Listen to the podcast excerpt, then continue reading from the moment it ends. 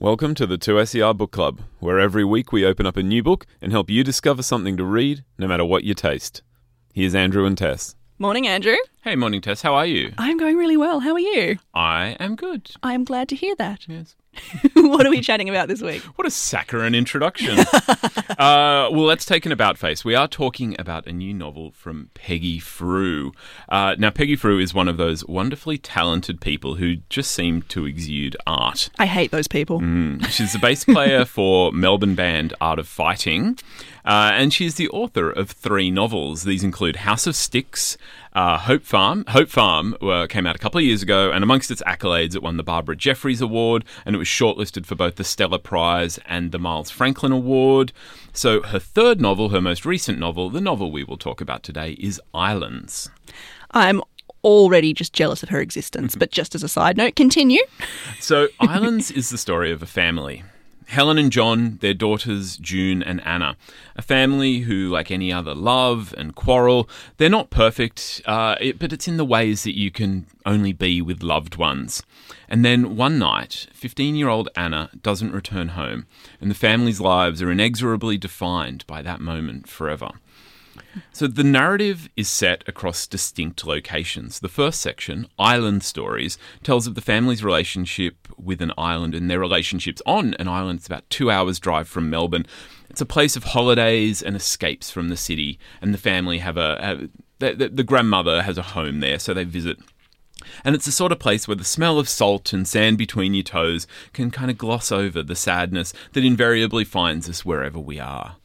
The second section, In Town, relates lives lived every day, and it's a chronicle of those moments that might have been the point where it all went wrong.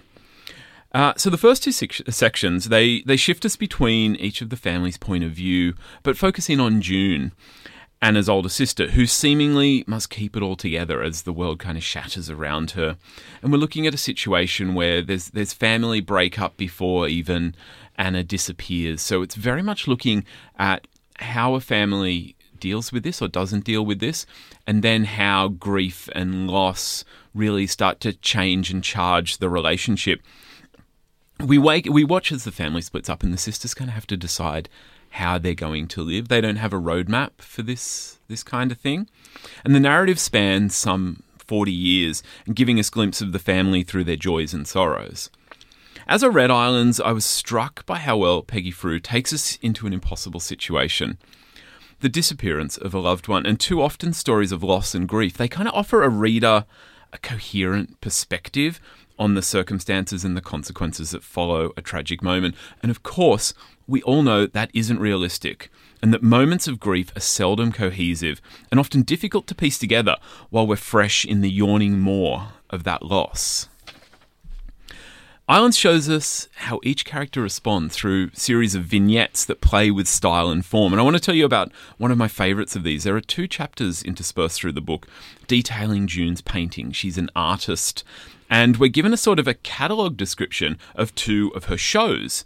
Uh, and each paint through each painting, we're able to see the moments of family life as she has understood them.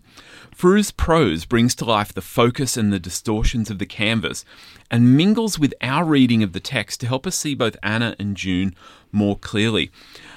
I can't. You have to read these. It's I I I, lo- I do love art. I love going and seeing a fantastic kind of gallery show, and this brings to life through words the pictures and we all know that when we're looking at a picture, we're also then doing interpretation. So there's a whole lot that sort of roils through your brain as you're picking up pieces of the narrative that you've already read. And then as you continue to read, you start to understand some of the things that you've seen, but of course you're not seeing what you've seen in the painting. Islands is rich with these explorations of style and form as we watch each of the characters grow and mix with moments of their younger selves. So it's a hard question to answer how we might deal with loss. It's difficult partly because we avoid it until it's forced upon us by circumstance.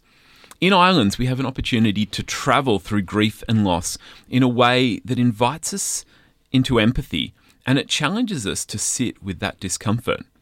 And in a world where we're forced to witness tragedy, or it seems like we're forced to witness tragedy every day through the news cycle, I feel like we can become desensitized to its reality maybe until it touches us. And in islands, we're, we are able to touch it. We're able to harness the power of literature to become more human through that experience. And I love that you know the the concept of loss is not something that is you know hardly ever touched. It's it's quite a common one, I suppose, to be brought up. But it sounds like it sort of is taking it on in quite a different way. I think it's taking it on in a very real way. It strikes me that you will read many narratives where there's loss, and different genres deal with it differently.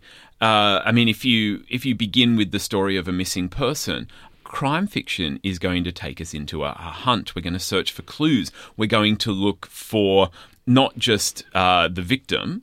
We are going to also look for the the antagonist, the person who's to blame, and that's a that's a story, that's a trope that we know well, and we can fall into to tropes and narrative structures to help us understand things, uh, to help us understand our world. Islands shows us that sometimes there's no easy way to understand it. It's a process. And it's a process in islands we see play out over years, over decades. And through reflection, we look back into the past and we see, you know, maybe some of those formative moments where the things that happen had their inception in, in childhood and youth. Which you're right, that is, you know, a, a, lot more realistic. I suppose having something like that affect you over decades than, you know, oh, and then it was all wrapped up nicely with a bow and we're done and we move on. Mm. We all want the we all want the bow, and we we realize that. Uh, well, we sometimes struggle to realize it seldom ever happens, and and that is what literature can show us it gives us the examples of where it is a neat narrative and it shows us the unreality of them. And then in something like Islands, we're shown a different a different view. You've been listening to the 2SER Book Club.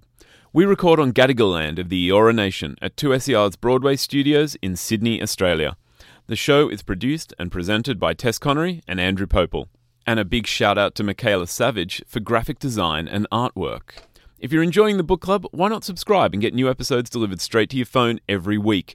If you want more books, you can tune in to Final Draft or subscribe to Final Draft Great Conversations podcast wherever you listen to your podcasts.